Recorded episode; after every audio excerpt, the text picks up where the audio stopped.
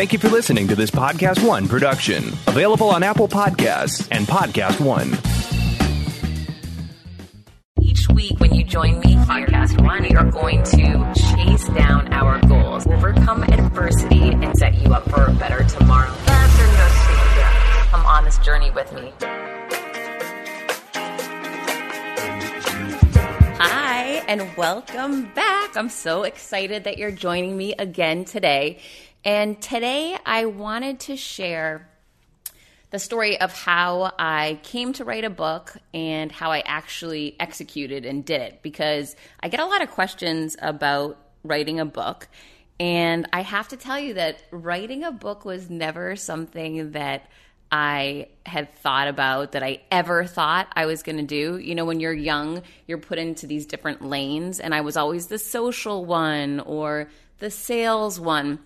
I certainly was not the literary one or the writer, and I uh, I still can't. I, I think it's surreal that I have a book out. So it just goes to show that if I was able to write a book, absolutely anyone can. And that means you, if you want to. But I believe that everyone has a story, and uh, it's really it's important to share your story, and it's something that you'll have forever. So, and it's a lot easier than what people try to make it out to be um, after going through the experience and not knowing what I was doing and being scared and and not knowing if anyone would like it or if I'd sell any copies. You know, there was so much fear that crept in for me, and I've just realized that for a long time in my life, I was stuck in the familiar. Right? People will say. Um, you know, get comfortable with uncomfortable, or I wasn't comfortable in my old job um, back in corporate America. I was being treated badly. I was being bullied and harassed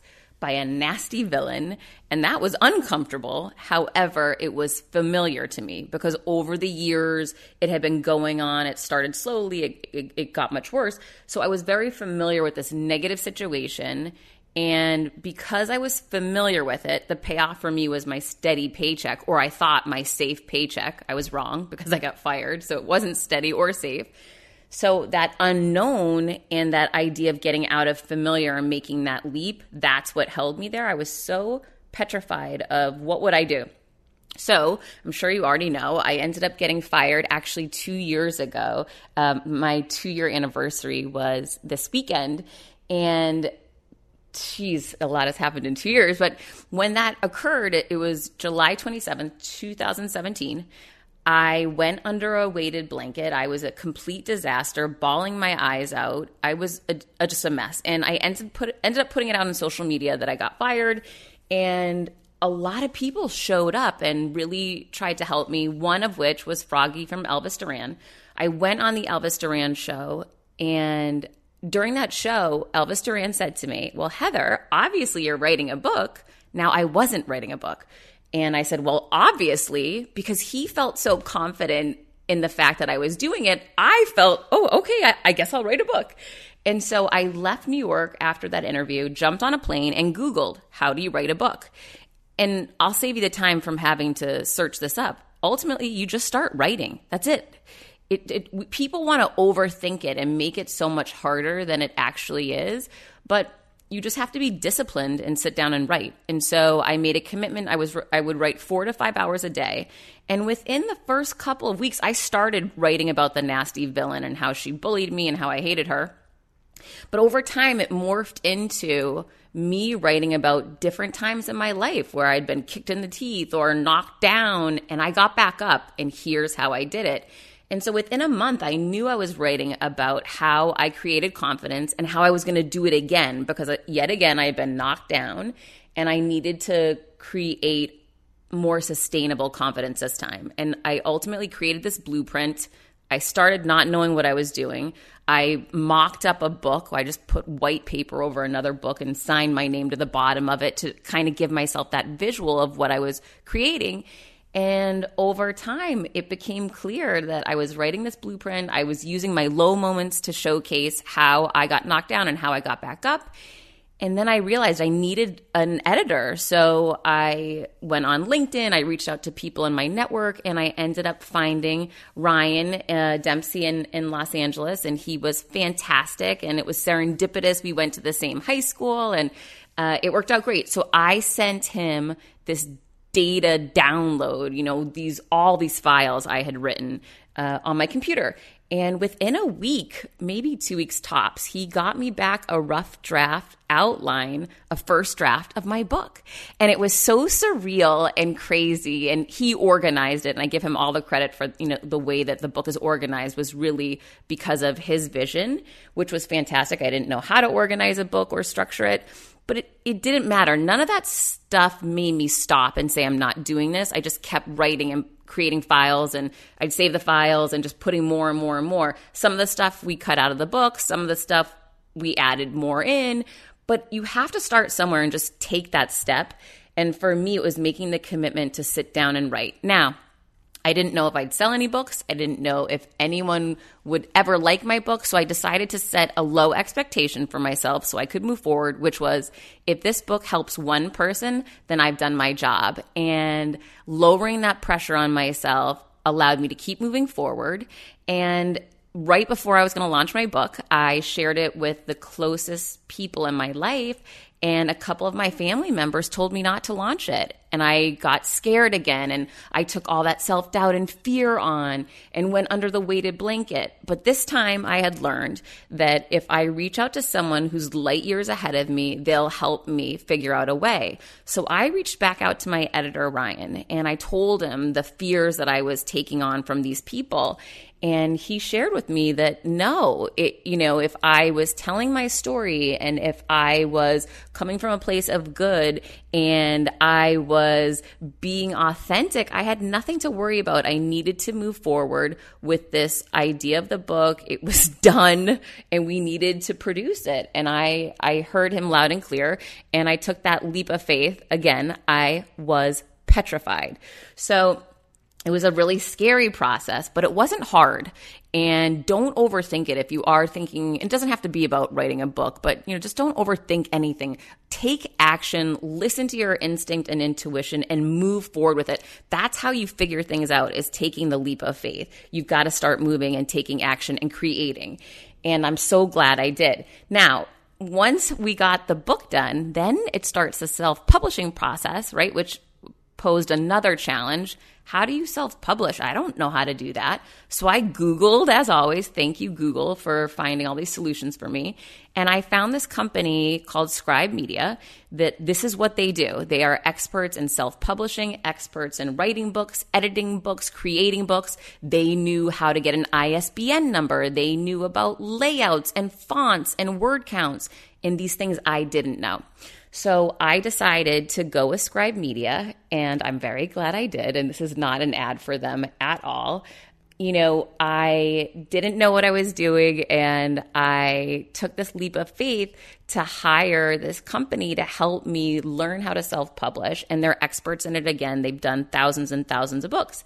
Most recently, they did David Goggins. So that was, um, that was pretty exciting to hear. So they've done major, major books. And uh, they did mine. So they do everything from if you want if you want to write a book but you don't have time they'll give you a ghost editor that will ultimately write the book for you for you you have calls with them i didn't go that route but they have everything from a ghost editor to write the book to a you know static editor to all these different features to creating the cover and they make it very easy. So bottom line is I had my challenges along the way like anything, didn't know what I was doing and had to figure it out. There were mistakes on both ends with me and with Scribe Media. So I ended up getting to know the president and CEO, JT, pretty well because he dove in when he saw there were some challenges. My cover was wrong on the initial delivery, which ended up being great because I love the cover now. But, you know, all these trials and tribulations and challenges and fails and pivots along the way. And JT and I developed a professional relationship where I knew I could trust him and count on him and I was really grateful that I ended up working with them. So, overall, this time, I am constantly asked about, you know, how do you write a book, blah, blah, blah. And I want people to know that Scribe really can make it so easy for you. So I decided I wanted to have JT on the show because not only is he a great business partner and a great guy to work with. Uh, but he also has the most exceptional life story, and his book is amazing. And I actually read it on the flight out to Austin when I went to interview him a couple of weeks ago. As I always say, going face to face is everything. And I'm so grateful that after, you know, this year that he and I knew each other over the phone, that we finally got to meet. And he's a really fantastic uh, human being and, and person. And and we wow, I was blown away by his story. And it just reminds me that no matter what adversity you faced in your past, in your life, in your upbringing, you can overcome anything. And JT really lives that. He lives it every day. But when you hear his story and, and what he's been able to overcome, it'll wipe all of your excuses out. So I hope you love JT as much as I do. And I can't wait to hear what you think. If you read his book, if you've ever grown up with challenges, poor gosh, you have to read his book. It's mind blowing, but he basically takes all the challenges that he had and figures out a way to put it to work for him now in business. And he's become incredibly successful. So Pluto TV is the leading free streaming television service. Watch over 100 TV channels and thousands of movies on demand, all completely for free. Pluto TV never asks for a credit card. You don't even need to sign up to watch for free. Pluto TV is the easy and completely legal way to watch your favorite TV shows and hit movies for free. What are you waiting for? Never pay for TV again by downloading Pluto TV. You can download Pluto TV for free on all of your favorite devices today, including your phone, Roku, Amazon Fire, Apple TV, smart TVs, PlayStation, and anywhere and everywhere else that you stream. Pluto TV.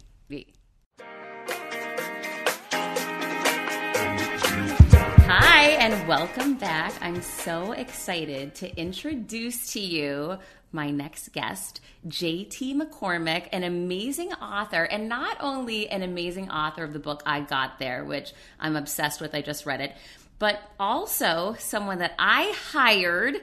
I'm his client and is the reason why my book Confidence Creator is out there live. I published, self published my book in conjunction with him. I, I hired his company, Scribe Media, and this is why my book is out there. So, JT McCormick, he's the CEO and president of Scribe Media. Thank you so much for being here. The legendary Heather Monahan. How are you, ma'am? I'm great. We've worked together for over a year, and today's the first day we're meeting face to face. Yes, yes. Well, we have. We, first time we've met face to face, but we have had a very. We've had several conversations.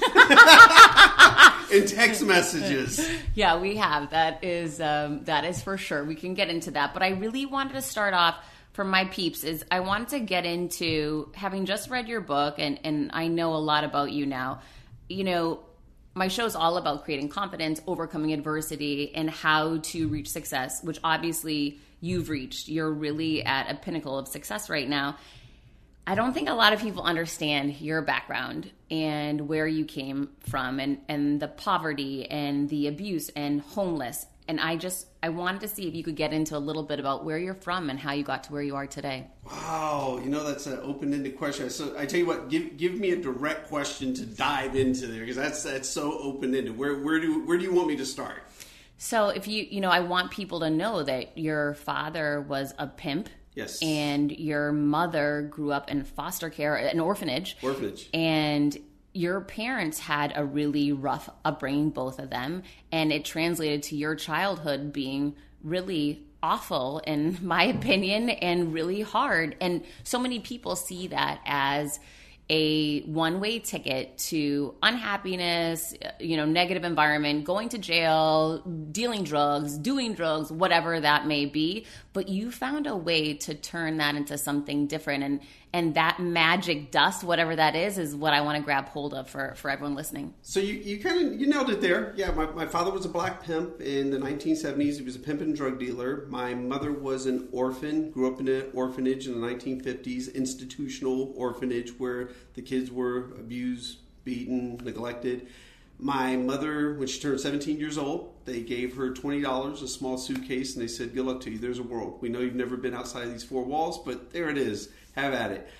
Unfortunately for my mother, the one of the first people she met was my well-dressed, fast-talking, quite a bit older father. When I say quite a bit older, I have a half sister who is 5 years younger than my mother.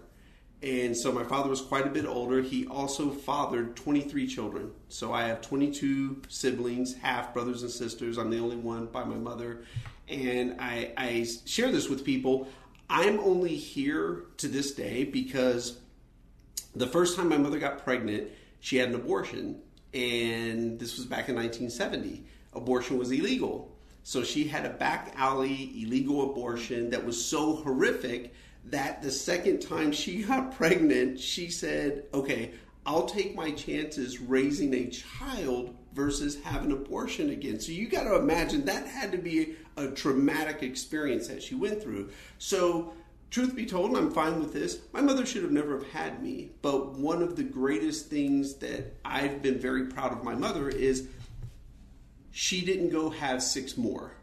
She had me call me a mistake, whatever you, you want to say. She had me. She should not have had me, but she didn't go and have six more children. So yeah, that's that's what I was born into the world. I don't know where my last name comes from. When I was born, my mother uh, took herself to the hospital. My father was nowhere to be found. So my mother rode the bus to the hospital when she went to labor. He wasn't there.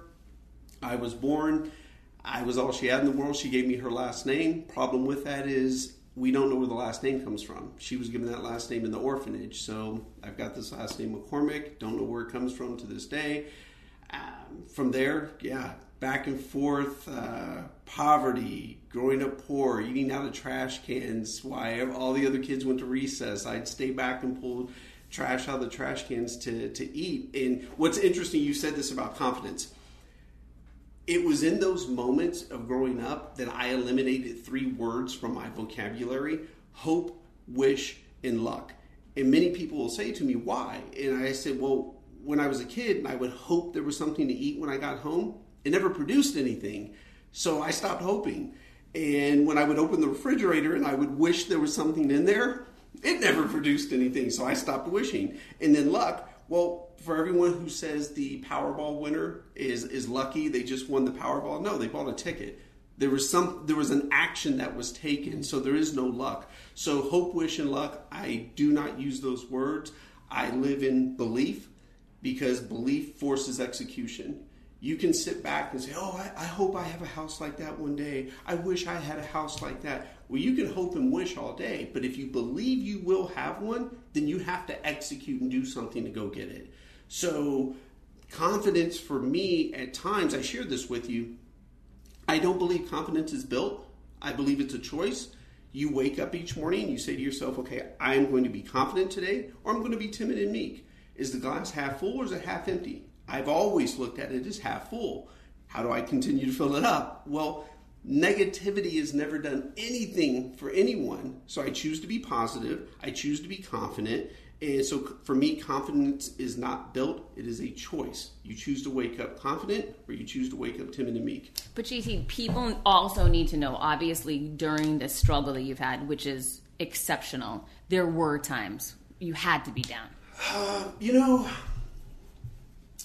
as a kid, of course, you know, when, when I was sexually molested by one of my father's prostitutes, you know, it was one of the hardest things because it was confusing. You're six, seven, eight years old, and you've got this prostitute, and, and she's forcing you to go down on her or perform oral sex on her. And then when I didn't do it right, she would slap me in the face and punch me in the head.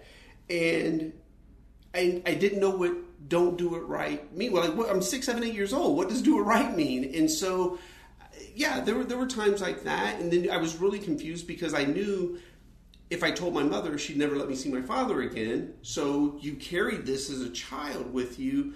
Th- those were, were hard moments. There were hard moments when I was living with my dad because my mother was fa- facing welfare fraud. Those were hard. Uh, when I was left with my three half brothers and sisters for three weeks, uh, th- th- this is the greatest stress I've ever faced. You're going to say there was some hard time there is no stress greater that I've ever faced in my life. I'm 47 years old. The three weeks when I was left with my half brothers and sisters, it was February, Dayton, Ohio. Every day, almost hourly, the stress that I lived with in fear that they would disconnect the electricity and we would freeze. The fact that they would shut off the water and we wouldn't have any water to drink or take a bath with. How old were all the kids then? I was 12 and my sister was four, my other sister was three, and my little brother was two. And you were providing for and caring for all of them. I was going to the store stealing food, coming back. I'd have the four year old babysit while I walked down to the store and stole food. I came back. Yeah, I, I bathed them. I, I never left them. I, people have asked me, "Hey, when did you first know you were going to go into leadership?" when I was 12, and I made the choice that yes, I'm supposed to be in school, but I will not leave my brothers and sisters. But the stress of just worried, are they going to turn off the electricity every day? Even Not right knowing. now, it, it it it brings tears to my eyes because it was so stressful. And so, scaling a company, income statements, balance sheets, uh, culture, all those things there's no stress like just oh my god they're going to turn off the electricity. What are we going to do? So, anytime you're faced with a difficult time in your life now as an adult, when you are in business, you're able to leverage those times as indicators why, okay, you can get through this. so it's, it's interesting. I, I appreciate that. Sometimes yes but really i live on this word. I love, I love this word perspective I have that story to lean on. I have that memory to lean on and, and what it was like to, to live in that. But actually, what I lean on more for inspiration and when I think about tough times that I may be going through right now, I think about people in this moment here and now. The single mom of two that's walking 1,100 miles up from Honduras to try to get into this country. 1,100 miles with nothing but maybe a backpack, and I got two kids damn it, I was born in this country and I went through some things, but I've never had to face that. That mom and dad that are in Syria thinking about getting on a blow up raft to, to cross the Mediterranean Sea, I've never had to face that. I actually look at different things now in the, the present more than I do my background. I, I went through that, I find the benefits from it, and I look at the positives even even that that that three weeks that I was left, the positive from that that taught me okay, I can get through anything. If I can get through that, I can get through anything. I couldn't agree with you more. Some of life's worst experiences for us teach us that we can survive, and that that's an indicator that we're going to survive it all. Totally, totally. And and it's interesting. I, I survived as a child. My mother and I used to always say this as well. We survived. We didn't live. And when you survive, there's a lot of suffering that comes with with survival because you're just trying to survive. I really haven't lived until my adulthood and even more so probably the last 8 years since I met my wife because for the longest I struggled, I could not carry a relationship. I was a monster. I had I had no no role models. No one taught me what what's a family structure look like? What's a relationship look like? And so I don't have many regrets, but I do have a lot of remorse for how I treated a lot of women in relationships that I was in because I had to really look at myself in the mirror and say, "Damn, you you ended up a lot like your father." And that was hard. To, You weren't to- beating women in the I didn't street. beat I didn't beat women in the street. No, I, I did. But but my mentality, my I, I was verbally abusive, very much so. And so, what changed it for you? What made you decide you had to do some self work? when I went broke, I had made a million dollars and I lost it all. And I remember when I was in my apartment, broke, and, and I'll even give you the scenario. I went to the store one night. It was about 10 11 o'clock at night. And I went to the store and I had $10 in quarters in my hand. and I went to the cashier and I said, "Could I have uh, ten dollars on number seven? I was going to get gas." And I remember how humiliated I was because I was thinking to myself, "You got a million dollars and you're back in this moment again. What what, what happened? What'd you do?" And so I went and got my gas, went home, and I remember looking in the mirror and having a full blown conversation out loud with myself. And I said, "You know what?" Here you are, you had money, now you don't have money and you're left with nothing else but your character. Who are you as a man now? Who are you going to be going forward? You weren't a good person, you know, for, for years. Who are you going to be going forward? And that became the real the switch for me on okay, I want to be a better man, I want to be a better person, and diving into that. That was the switch because you can make a lot of money, and that was great, but I still had a bad character and who you are when no one is looking is who you are when everyone is looking. And that became my big change point.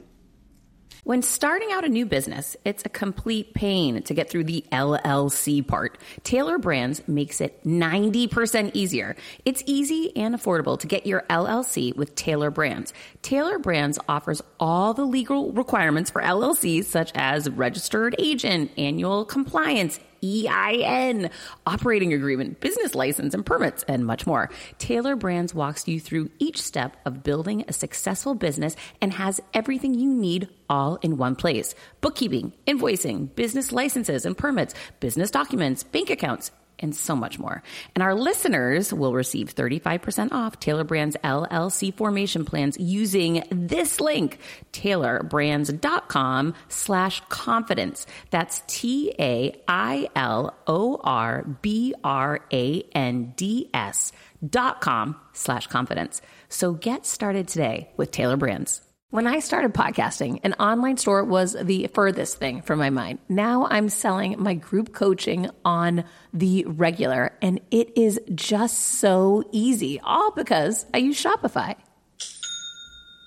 Shopify is the global commerce platform that helps you sell at every stage of your business, from the launch your online shop stage to the first real life store stage, all the way to did we just hit a million orders stage? Shopify is there to help you grow. Whether you're selling scented soaps or offering outdoor outfits, Shopify helps you sell everywhere from their all in one e commerce platform to their in person POS system, wherever and whatever you're selling. Shopify has got you covered. Shopify helps you turn browsers into buyers with the internet's best converting checkout, 36% better on average compared to other leading commerce platforms and sell more with less effort thanks to Shopify Magic, your AI powered all star. I didn't know what I was going to do when I got fired. Launching my own business seemed so intimidating. I didn't know how to set up a website, and I really didn't need to. Shopify does it all for you, and they make it so easy. It was that breakthrough moment for me that I realized I can do this. I can go to work for myself. Thanks to Shopify. What I love about Shopify is you don't need to have all this technology information ready to, you don't need to know how to plan and run things. You just need to go to the platform, turn it on, and know what you're selling. And Shopify is going to help you figure out the rest. Shopify powers 10% of all e-commerce in the US and Shopify is the global force behind Allbirds, Rothy's, and Brooklinen and millions of other entrepreneurs of every size across 175 countries, including your girl right here. Plus, Shopify's award-winning help is there to support your success every step of the way because businesses that grow, grow with Shopify. Sign up for a $1 per month trial period at shopify.com slash Monahan all lowercase. Go to shopify.com slash Monahan now to grow your business no matter what stage you're in. Shopify.com slash Monahan. No matter what stage you're at, they're going to make it easy. And then you implemented the same skills and tactics that you had implemented previously in business, which were to grind it, outwork yeah. everyone, do everything to the best, whether it's cleaning toilets or selling mortgages. You were you were just going to grind that out and be the best at it. Be the best at, at anything that I did. Matter of fact, Heather, this is this is interesting. This only came out about three months ago. I struggled, and I would never want to give my father credit for this and three months ago, I finally just said it out loud, gave him credit. when I stood and I looked at those toilets, it was my first job cleaning toilets in, in the restaurant. And I looked at them and I said, okay, if this is my job, I'm going to have the cleanest toilets in all of San Antonio, the whole state of Texas, so on and so forth. What I've never said out loud was that mentality or that, that phrase came from my father. When I was a kid, and I don't know why he said this to us, he said, Whatever you do in life, be the best at it. he said, if you're going to be a street sweeper, his specific words, if you're going to be a street sweeper, make sure you sweep the best streets. And your streets are the cleanest ever. And that stuck with me. And from there on, I've always tried to be the best at anything that I did. And then how do you go from from that conversation and, and gleaning that insight from him to how many years not speaking to him to showing up at his funeral? Oh, um, you know, when I showed up to his funeral, I didn't know the person that was in the casket. That wasn't my dad. My, my dad was this very charismatic person. Everyone loved him, even even though he was a pimp and he did what he did and he was a drug dealer. Um, everyone loved him that's who I knew. I didn't know this old, wrinkly, gray guy that was in the casket. I had no clue who, who that was. So it was a very interesting dynamic for me to be there because I didn't have a lot of, um, there wasn't a lot of tearful emotion for that person. There was tearful emotion because I was hearing stories from all of these pimps and people talking about my father, things that I didn't know. And a little animosity because the things that they were saying, some very positive, but for me, I'm like, I don't remember that person. I remember being a six year old kid waiting for this man to pick me up and I'm never showing up for hours on end. Um, so that moment was very, it, it was tough. And then to go and pay for his funeral because he died flat broke. You know, you've never met a retired pimp and drug dealer. He died flat broke. I paid for his funeral. I, I was glad that I went. I made my peace and the big thing for me was I just didn't want him waiting for me to show up like I used to wait for him to show up. But what I like most about that story and what you did to me that spoke the most to me is that you stood up to actually speak at that yeah. funeral, which yeah. was really ballsy. You know, um,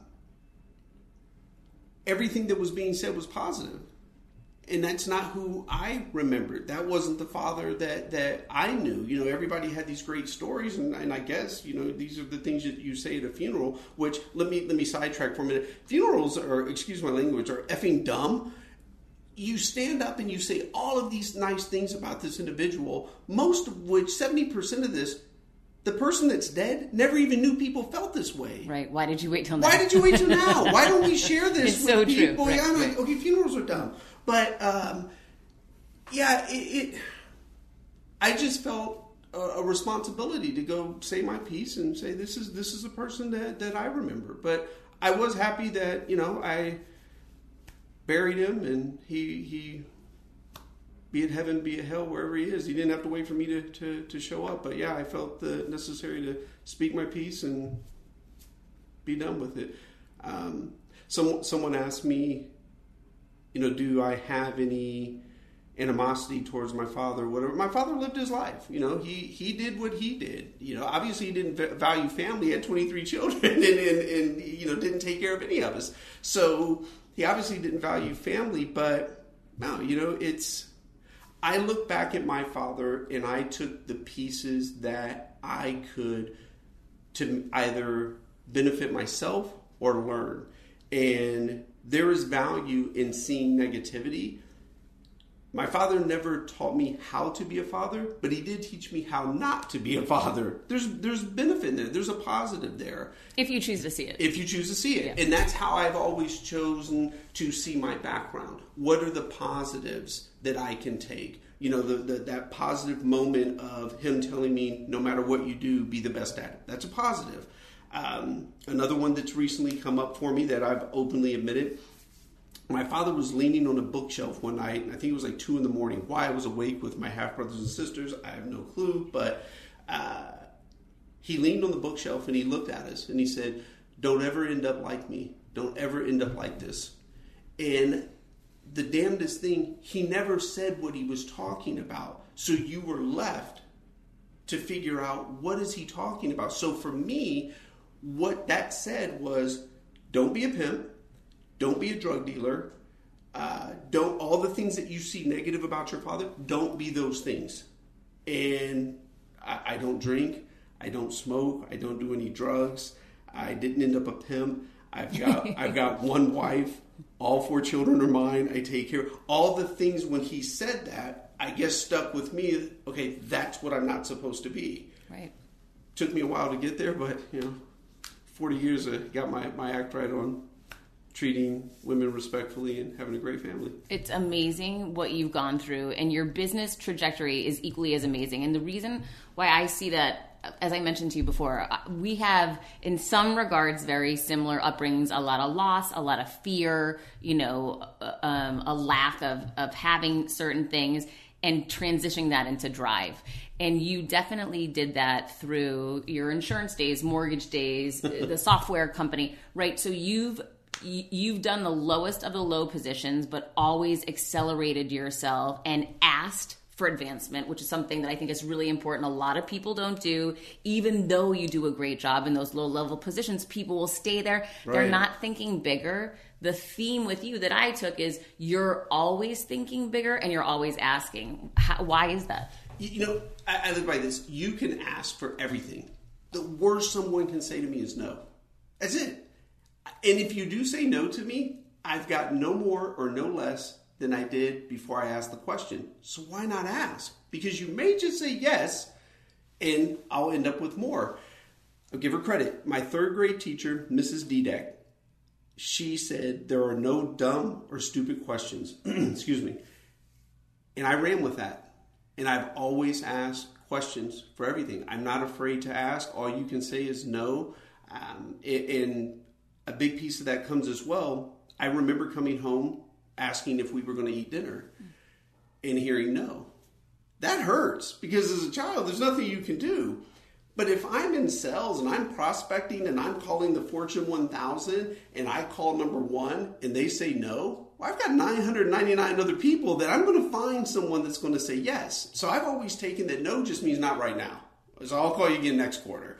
Um, but yeah, you can ask for everything, and that's that's just it. You you nailed it so many of us are sitting back waiting for someone to come and give us something or recognize us.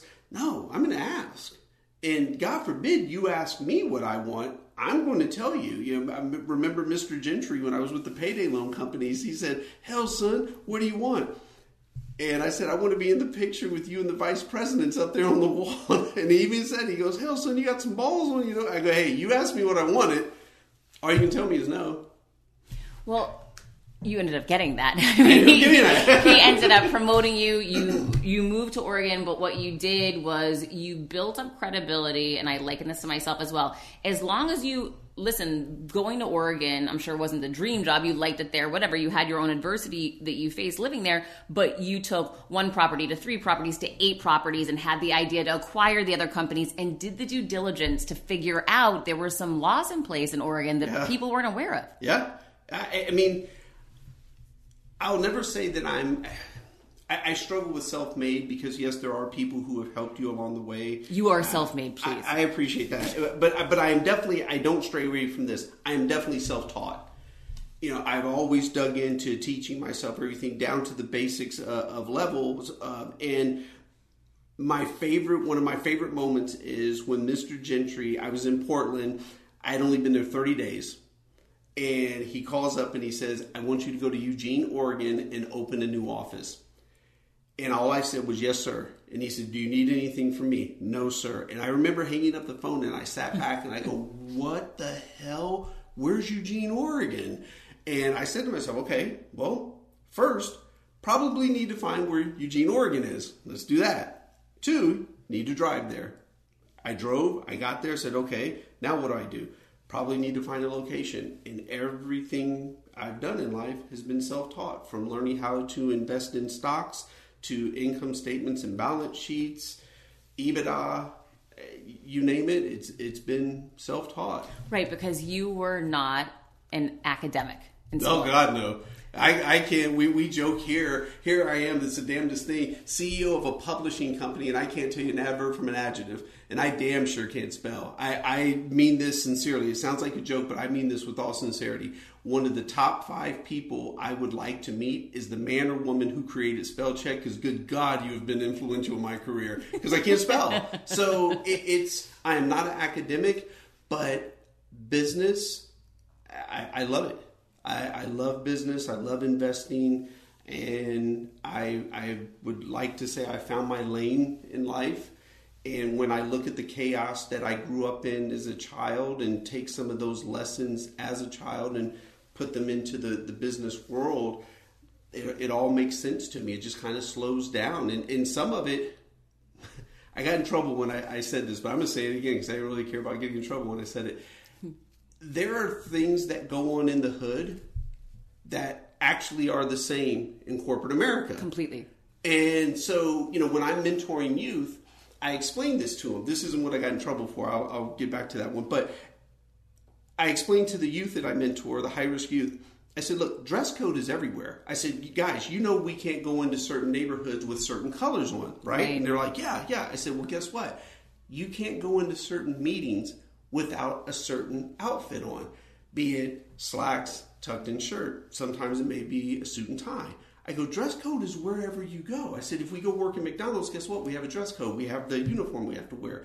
Dress code is throughout, be it going into the hood, certain neighborhoods, be it going into corporate America. It clicked for them. That made sense. Mm-hmm. The thing that I got in trouble for, and I stand by this, is pharmaceutical reps and that whole pharma industry is a legalized drug deal. We all know, every drug dealer knows this. The first rule is the money is in the comeback. I give you the first sample for free, you like it, you get hooked, you come back. A pharmaceutical rep goes to the doctor's office, gives out free samples, the doctor then gives free samples to the patient. The patient likes it, comes back to the doctor, asks for a prescription. Doctor writes a prescription, sends it to, to Walgreens, CVS, whoever. Then they pick it up. If you look at it, it's actually a flawed system. There's too many people getting getting paid out of out of that system. The drug deal on the street, it's the same thing. They give you the free one, you get hooked, you come back, and you've probably got three layers of that drug deal. You've got the kingpin who's sending it in, the person who's running the city, and you've got the person, the, the people who, the pharmaceutical reps out on the corners.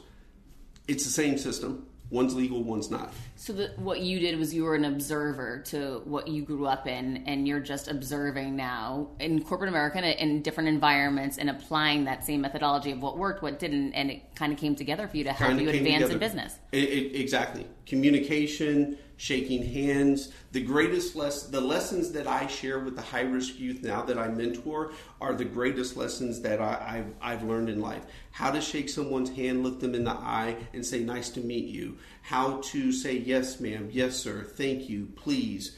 Um, do you have any employment opportunities? All of these different things have helped me in life. Attention to detail. I've, I've spoken with, we have people here who have PhDs from, from Harvard no one yet has been able to tell me that they've been, they've learned attention to detail in college. So, attention to detail, punctuality, uh, the greatest one for me, do what you say. How, how about that? If, if I say, hey, Heather, I'm going to have those books in New York, I'm going to have those books in New York. Do what you say you're going to do. It, it's such an easy concept, but somewhere along the line, th- these these valuable lessons in our country have just gone, gone by the wayside. JT, so as you moved up in all these situations, you ended up in boardrooms with a number of people from Ivy League schools. And in different occasions, they would inquire, What school did you go to? And you did not graduate from college. No. What, were there times that that weighed on you? Did you feel insecure? How did you handle that? Oh my God, graduate from college. Heather, you know this. I I barely graduated from high school. When, when I got reunited with my mother in Texas at 15, she had me tested, and I was only tex- uh, testing on a fifth or sixth grade level at the age of 15. to this day, I don't hold a pen or pencil the right the right way. Yeah, but people need to know you were virtually homeless for a few years. I was. between I- I ten was- and fifteen. yes. So there's reason for that. And, and so, but you know, I get the job done, and so that's that's what matters. But yes, didn't graduate uh, in the traditional sense. High school, I had to go to summer school, take some remedial courses, take courses to get my high school diploma. Uh, got that. Never graduated college, and so I spent 25 plus years intimidated by people who had that damn degree. God forbid you had a master's or a PhD. Just, I mean, there was so much imposter syndrome when I was the president at, at a software company. You had people there who had worked at NASA. There were people who had multiple master's degrees. I'm like, okay, I don't even have one. You've got two? And, and so there was so much imposter syndrome of, I'm the president of a software company and I can't write code. And these people have multiple degrees. And I had always lived in this, this intimidation of not having those academic credentials. I'll forever give him credit for it. Uh, Tucker, he said, it's actually a benefit for you. He said, I wouldn't say it's for everyone, for you that you don't have a degree because the things that you've learned and how you've learned them have helped you in business that you may have been clouded or by getting a degree in the typical academic way may have actually not been a benefit for, for you. And he was the first person, first person, I was 45 years old. He was the first person that told me, he goes, Damn, you're one of the fastest learners I've ever met. No one had ever told me I was a fast learner, ever. I had never heard that. I'm shocked to hear that, knowing what you've done in business. I I was shocked to hear that I was a fast learner. because sometimes we only believe the self-limiting belief that we have for ourselves Yes. until someone else tells us. yes, I knew internally that I would always say to myself, okay, no matter what, I'm going to figure this out. I'm going to get it done. If it, and I knew if someone else was going to work 50 hours, I'll work 60. You work 70, I'll work 80. I, I knew I would always do everything I needed to do to succeed. I knew I had that internally, but I had never had anyone verbally out loud say, "You're damn, you're a fast learner." Not only a fast learner, but to hear someone who went to the University of Chicago, someone who went to Duke Law School, say, "You're one of the fastest learners I've ever met."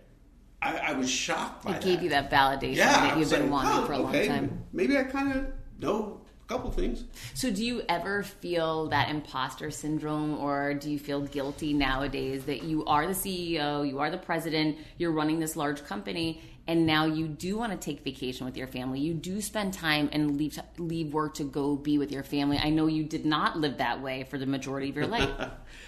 Do, do I feel guilty about it now? yeah. Do you ever feel that imposter, like, ah, I shouldn't really be going home right now. I should put the extra hours in. You know, I'm not a fan of the term work-life balance. I I edit this out of who I think it's bullshit. And the reason why I say that is because life is just life. You, you have to work, you have to pay your bills, you have to support your family, you have to have some retirement, so on and so forth. So I believe in you. You take your life and you figure out how are you going to balance your life, not work-life balance. So for me, there's five things: God, health, family, business, and investing. If it doesn't fall within those five, I don't touch it. You know, I, I'd like to believe I've made a little bit of money. I could probably afford ESPN on the DirecTV subscription, but I don't have ESPN because unless Tom Brady is sending me part of his twenty million dollar contract, I, I, I don't care. And so I don't. I don't watch uh, ESPN. Uh, I watch CNBC. I watch Bloomberg because though you know the financial channels because that's what what I love. I love golf but I've not played golf in probably three years because I rather spend that four and a half hours with my family. So that's life, and I love my life. So even when I go home, uh, you know, if I leave early, tuck the kids in, we do bath, we read some some books. Maybe you know I'm sitting on the couch with my wife, we have some discussions. She she dozes off. Yeah, I'm I'm right back into to Bloomberg. I'm right back into scale and growth and, and how are we going to grow this company. So I don't ever really uh, have a, a shutdown period. You know, I took the kids last year in May for the first time, my first time in life. We went to Disney World, spared zero expense, and and so. Uh, but yeah, when everyone shut it down at night and everyone fell asleep because they were exhausted, yeah, I sat, did a little, a little bit of work, and I love it. There's, because that's what you love. That's what I love. And so there's no. Um, I know people have looked at me and said, that's ridiculous that you did that. Like when I was at the software company in five years, I only took 11 days vacation. There's that picture of me uh, where I'm in the delivery room with my wife during the, my, the, the birth of my firstborn, and my laptop's open in the background. And people will say, oh, it's insane, that's stupid, that's ridiculous. No, that's how I became president, president of a software company because I was always willing to do what other people aren't to succeed. And in many ways, because I didn't have that degree, because Heather, you've heard this, everyone would preach, oh, got to have something to fall back on, got to have something to fall back on. I didn't have that degree to fall back on, although I think it's a bullshit comment, but I didn't have the degree to fall back on. My fallback was I will just outwork you. Right. That was my fallback. I had the same one. So, what do you think about your, your kids and going to college? I mean, are you going to push them so hard? Are you like A's, A's, A's? What is it like now because they have a completely different life than you? So, I, I am man enough to admit, and these are vulnerable moments, that it scares me a little bit because I know the day is going to come where my daughter's going to bring some homework home that I can't help her with. Wait, it already happens to me. My son's in fifth grade. Come on, so, please. So that you know, but, but but I joke with my wife. I go, but hey, I made enough money. Hire a tutor. Right. Uh, so I'm in a fortunate uh, position where financially, if they choose to go to college, if one of them gets accepted to Harvard Medical School, I will pay every dime of it. and so, but but here here's the thing. I'm not a A's, A's, A's. I want my children to truly see life, not be stressed by it, understand the the the good, the bad. I don't want to protect them. Uh, a great example of this, I showed my daughter the other day some images of children that were homeless in India and someone said to me, they go, Well, don't you think your daughter, she's only five, don't you think that's a little too young to show her images like that? I said, So let me get this straight. the five year old who's homeless isn't too young to be homeless, but my five year old who lives in a gated community is too young to see it? No, no. And, and, you know, I won't allow my kids to read my book until they're maybe 10, 11, 12 years old, but I, I want them to know what I came from, what I went through to, right. to get to where I am. So I'm not going to like push college if they want to go great. But if one of my kids say hey dad i'd like to start a business i'd say okay here's what you got to do. You need to go work with someone for a year get some work experience see how the, the, the real world works.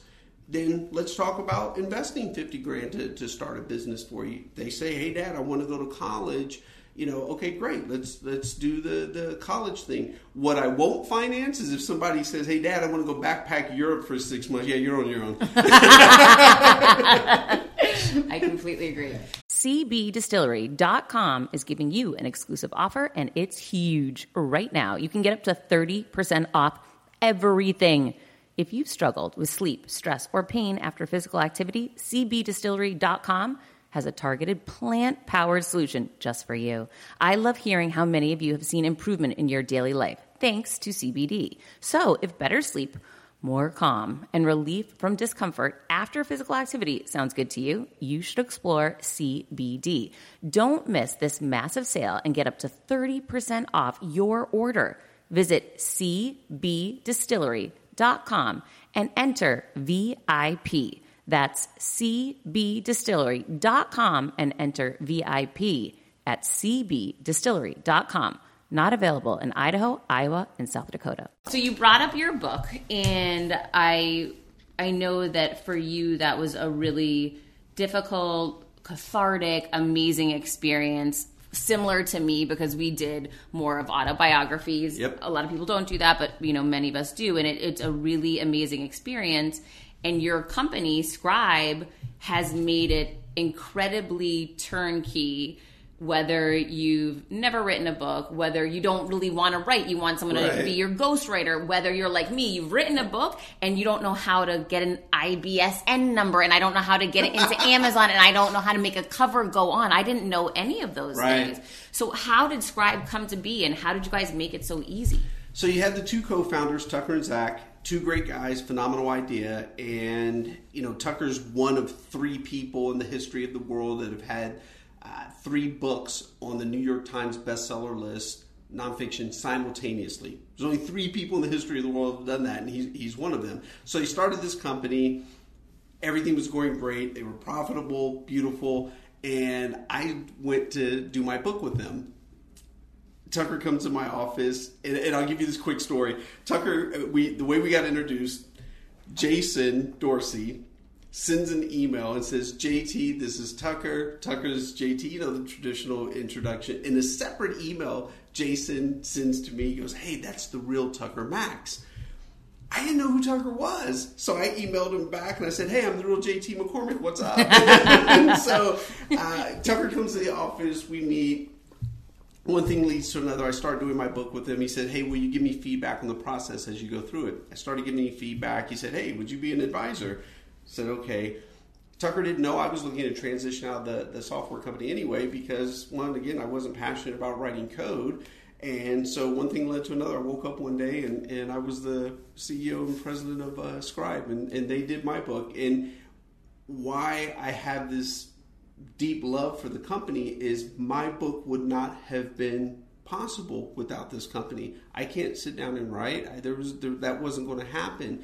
So enabling me to just sit down and speak my book and someone to make it flow correctly, to make sure it's grammatically correct, punctuation, proofread, the, the all of that, and to capture my, my tone, my voice. One of my favorite moments when I worked with with my scribe, uh, Amanda. Amanda is from Vermont, and she her family summers in Maine when I was on the phone with Amanda doing my book, I go, Summers? What would I go? I've never heard Summers. What? And so she explained to me I had never heard the word. But then when I started going into my content and I said bottom bitch and I said trap house, she had never heard that before. and so here we had this great dynamic of I was learning from her, she was learning from me, but it really made me break down the details uh, of my book so she could understand it and so the reader could understand it. And that that was just magical that I could speak that. And here this beautiful book came out from manuscript content, cover design, like you said, interior layout, uh, get it up on Amazon, and you know this. I never wanted my book to be public. I wanted five copies. I never wanted this book to be uh, public whatsoever because of some of the stories that are in there. I was still with imposter syndrome. You know, I knew people were now going to know, wow, his father was a pimp, 23 children, doesn't know where his last name comes from. He doesn't have a college degree. I mean, because I know there's people out there that, I thought JT had an MBA. If you thought that, we hey, I just ran with it. And so I never wanted that book to be public, but then through a lot of conversations, support, encouragement, we made it public, and it just took on a life of, of its own. Did that get rid of the imposter syndrome for you, putting the book out there? It did. The book was one, it was therapeutic because I had stories in me that I swore were going to the bottom of the ocean. You know, the story in there where I threw my baby sister across the room when she was six months old. Uh, she landed on the couch. She was she was safe. Um, I swore that story was going to the bottom of the ocean. And, and with the the damnedest thing with with God and timing and everything, the only reason why that story made it to the book, my father had passed away while we were doing the book. I went to the funeral, saw my baby sister that I actually threw across the room. I shared it with her, and she cried with me and she said, It's okay. I know what we came from, I know what we were going through. She goes, It's, it's not your fault. And I felt that forgiveness, that, that I had that peace. And then I said, okay, I'm going to put that in the book because that was that's a deep story for me, and I, I finally felt at peace to to share it and put it in the book. And again, it, I only wanted it for my kids, but it, it was out. It, it wasn't just sitting with me anymore. So the book was very therapeutic for me and and it did release a little bit of uh, imposter syndrome because it was like, hey, this is who I am now. You know, I go by JT, but my real name's Javon. My name's Javon Thomas McCormick. Father's a pimp. You know, half white, half black. Barely have a high school diploma, and here, this is me. So it's so freeing. I feel writing a book and putting your secrets and your shame out there because it's like ripping that band-aid off fast. Totally. It's just over. Totally even even in in business, you know, our, our society is it's the damnedest thing. We all have this nerve where we'll say, "Oh, we learn the most through our mistakes. We learn the most through our mistakes." But if you go to LinkedIn, you go to blog posts. We're only talking about the highlights, right? No one's sharing mistakes. right, like, right, right. Shit is this? and so I, I literally all my teaching comes from the mistakes that I've made over over my business career and, and in life. I teach through my mistakes. I share through my mistakes. I did this wrong. I did this wrong. And yeah, I'll throw in a few successes along the way, but I share my mistakes. And I find that to be important because if we truly learn the most from our mistakes, then why are more of us sharing our mistakes? Share it, right. Yeah. I mean, You're right. it's everyone top five things Jeff Bezos has done for to, to be successful. Elon Musk, Steve Jobs. Hell, give me the top ten mistake list. I want that one. Give give me that list. Right and I'll spare you of this next tangent. I find it interesting as well. We're a culture of work life balance, work life balance, but everybody is celebrating Bezos, Jobs, and Elon Musk. And those three gentlemen are not the definition of work life balance, but everybody wants to celebrate them. You're so right. I, it's it's um, mind blowing to me. It's a, a, bit misled. Okay, so tell me when in your life have you struggled with your confidence the most? Hmm. When it, it's interesting, I would struggle outwardly not having the degree. That's where sure. the confidence was always. Sure. But inwardly, in, if that if that's a word, sorry, inward, I didn't struggle because I always knew. Okay, I may not have this degree, I may not have this MBA. Oh, but I, I would look at people and I'd smile and I'm looking at you the whole time. I'm saying, okay, I'm gonna outwork your ass you've got that master's, you've got that, that degree from Pepperdine, Harvard, whatever. But oh, they didn't teach you how to outwork me. They didn't teach you that. There's no piece of paper so you will ever have. What is that? Is that vision? Is that manifesting? Is that belief? Belief. Belief. If I, I say this all the time, and I, I found this when at some of the lowest points in, in my life, self love is so important because if you can't love yourself first, how can you really expect anybody else to love you? You can't. And so I always just had this self love and belief in myself that, okay, I will get through this. The sun will still come up tomorrow, traffic will still be bad, and, and I still got to pay taxes. So, but I've always just had a belief that, okay, confidence and belief, that's all I got. I'm going to make it happen. Well, you definitely have done that. I, and you just shared with that. me you did David Goggins' book, and I yes, did not even realize that. We did David Goggins' book. That was a, a true honor to, to do his book. That book was huge for, I want to say it was like 10 weeks. He had the second most sought after book in America, second only to Michelle Obama. Uh, book was huge. And that's a scribe book. That's a scribe book. Matter of fact, um, give you the give you the story the day after Christmas, I had to jump on a plane and go to God knows where, Minnesota, to meet with our printer because the book was in such demand. We needed to get the book printed faster. So the day after Christmas, I had to head up to literally two hours north of Minneapolis. Like I was closer to Canada than I, than I was to the States uh, to work on getting his book printed because it was so popular. But those are the things that you do, and that's why I like working with you. Is that anytime a challenge hits, you are there. Like you said, your word is your word, and you come through, even though it might be a real pain at certain times. Oh yeah, it, it's it's it's one of the lessons. Like I said, it, it took me forty years, 30, thirty-eight to forty years to to finally get there. But uh, I, I, learned it from my uncle Bobby. You know, if you say you're going to do something, you got to do it. And I didn't always live by that. But 38, 39, it all started kicking in for me. And you know, you got to live by your word. If you say you're going to do it, you got to do it. And society's kind of made it easy because so many people don't do what they say they're going to do. Right. So it's like, okay, if that's the bar, okay, I, I can make that happen. But yeah, do what you say you're going to do and go the extra mile. You know, when you're in the restroom, if there's a paper towel on the floor, pick it up.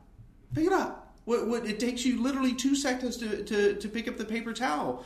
Um, so yeah, go, go the extra mile. Who you are when no one's looking is who you are when everyone's looking. So if you have a book out there in your inside of you and you want it to come out of you, Scribe is obviously the place to go. We we can uh, turn your idea into a book, and, and I'll share. You, you and I were talking about this. My mother would say this to me when I was a kid. Everyone has a story, so don't judge because you don't know their story.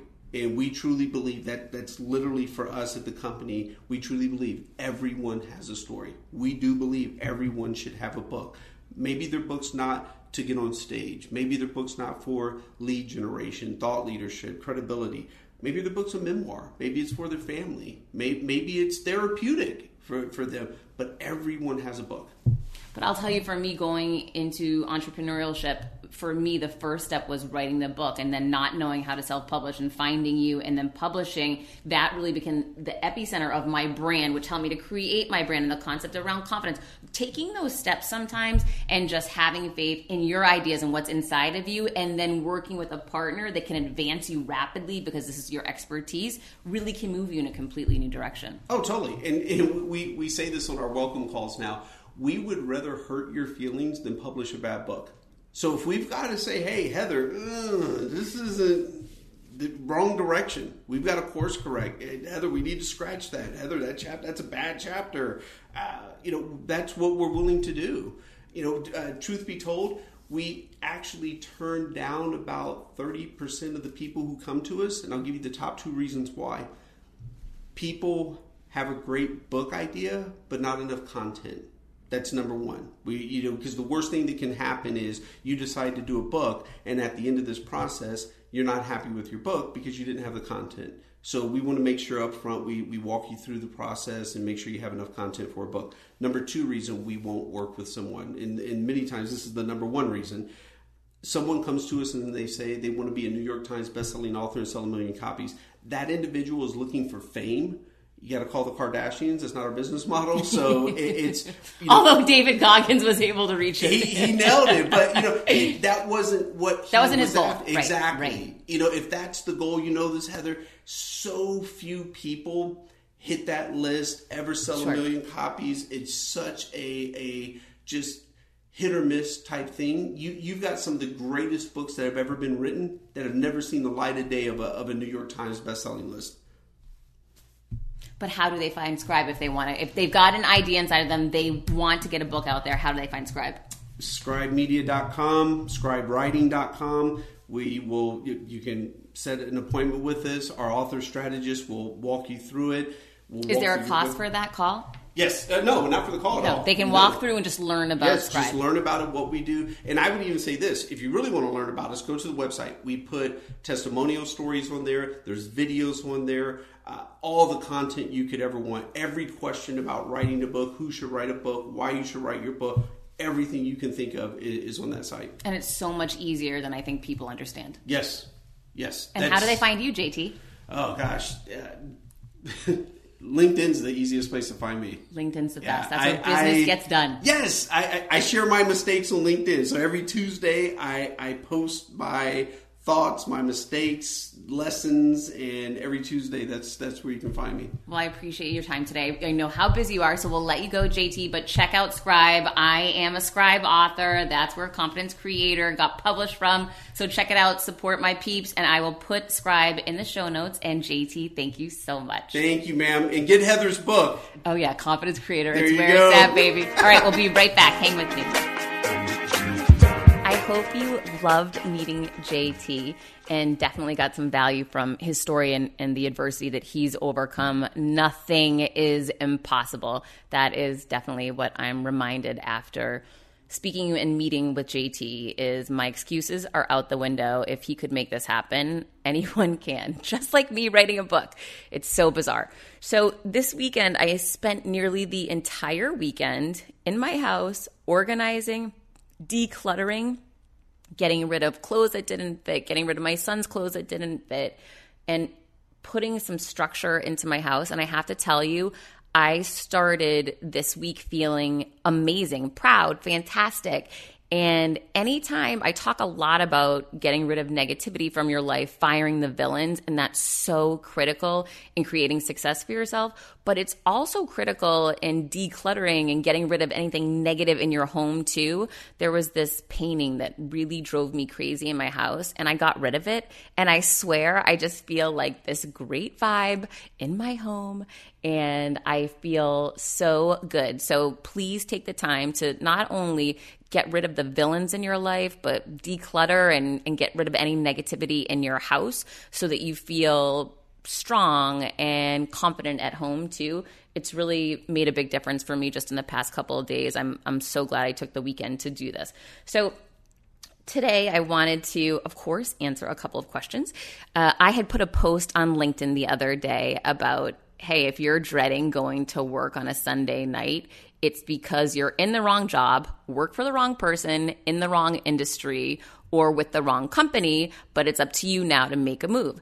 And I got a question back from someone who follows me on LinkedIn, and it says, How do I stop the mind chatter of Sunday night? It's the worst. I can't sleep. All I do is lay here thinking about what to do on Monday.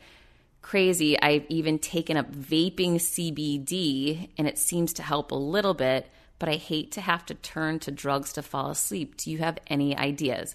Well, here's the thing, right? This is so obvious to me.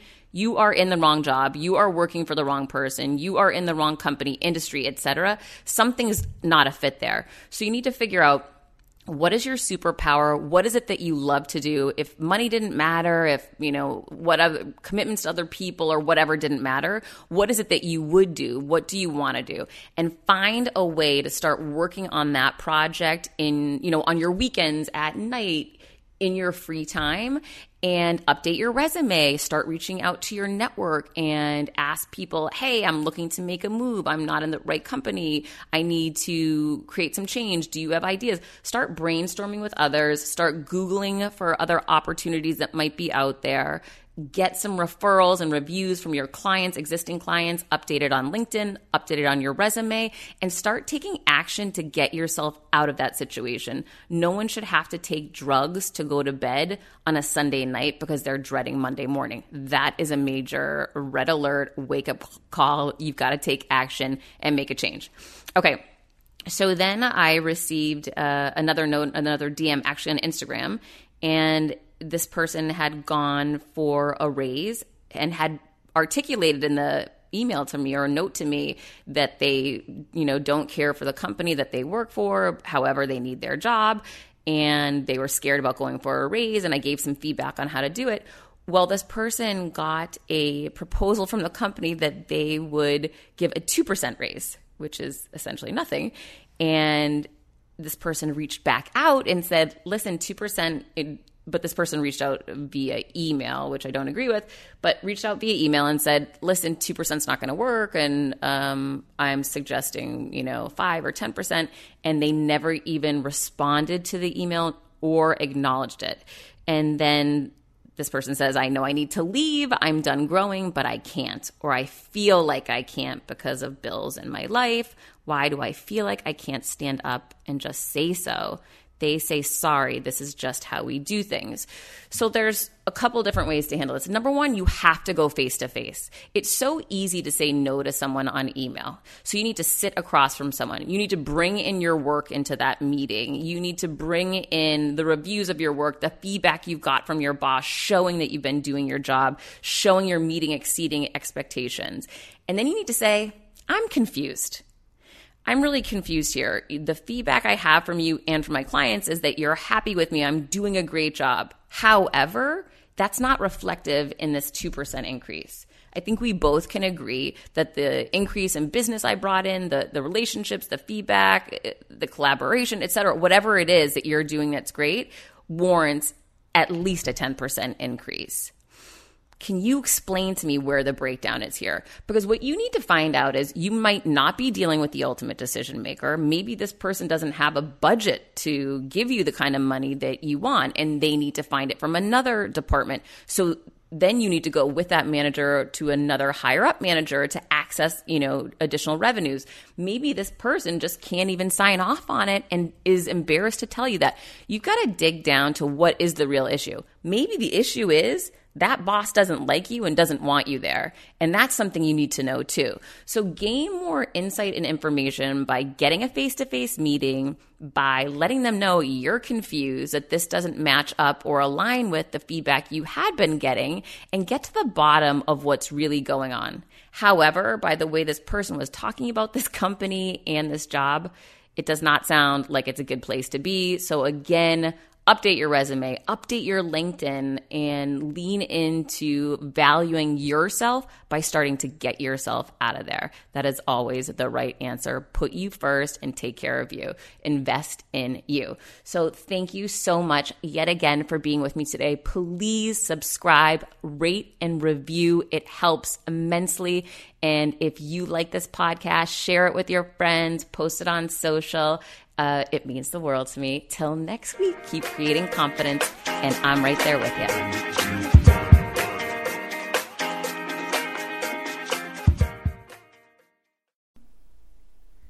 Hi, I'm here to tell you about a new podcast that I am so excited about Negotiate Your Best Life, hosted by Rebecca Zung, a part of the Yap Media Network. As a globally renowned narcissist negotiation expert and an attorney recognized by U.S. News as a best lawyer in America, Rebecca shares her invaluable insights and strategies for navigating life's toughest negotiations by drawing from her own experiences and the wisdom of her high profile guests, such as Bob Proctor. Mark Victor Hansen, John Gordon, and Rebecca delivers empowering advice that will inspire you to reclaim control of your life. Negotiate Your Best Life is all about how to negotiate your way to greatness. She provides practical guidance on how to break free from toxic relationships, stand up against injustice, and transform chaos into freedom, possibility, and purpose. Many times, the first negotiation you do is with your own in the morning. In the morning is when you wake up, and that's when Negotiate Your Best Life is time for you. It's about to find your way to greatness, conquering obstacles, and creating the life you truly deserve. Get ready to slay thrive, and unlock your full potential. Don't believe me? I'm going to go ahead and share some of the reviews that are out there so you can hear and you can believe too. You have helped me so much these last few weeks. I was with a narcissist for two years. She drove me to the point I wanted to take my own life. Listening to you has made a massive difference, and now I know what I'm with. Thank you, Rebecca. Now, the recovery. Thank you for gifting the knowledge to believe in myself again. You have unknowingly helped me legally represent myself through criminal, federal, and civil court proceedings with a narcissist. There would be so many people around the world that you're helping without even knowing, like me. You saved my life. Emma, 35 years old, Australia. If you are ready to stand up against injustice and transform the chaos in your life into freedom, possibility, and purpose, then check out Negotiate Your Best Life now. Subscribe to Negotiate Your Best Life with Rebecca Zung on Apple Podcasts, Spotify, or your favorite podcast platform.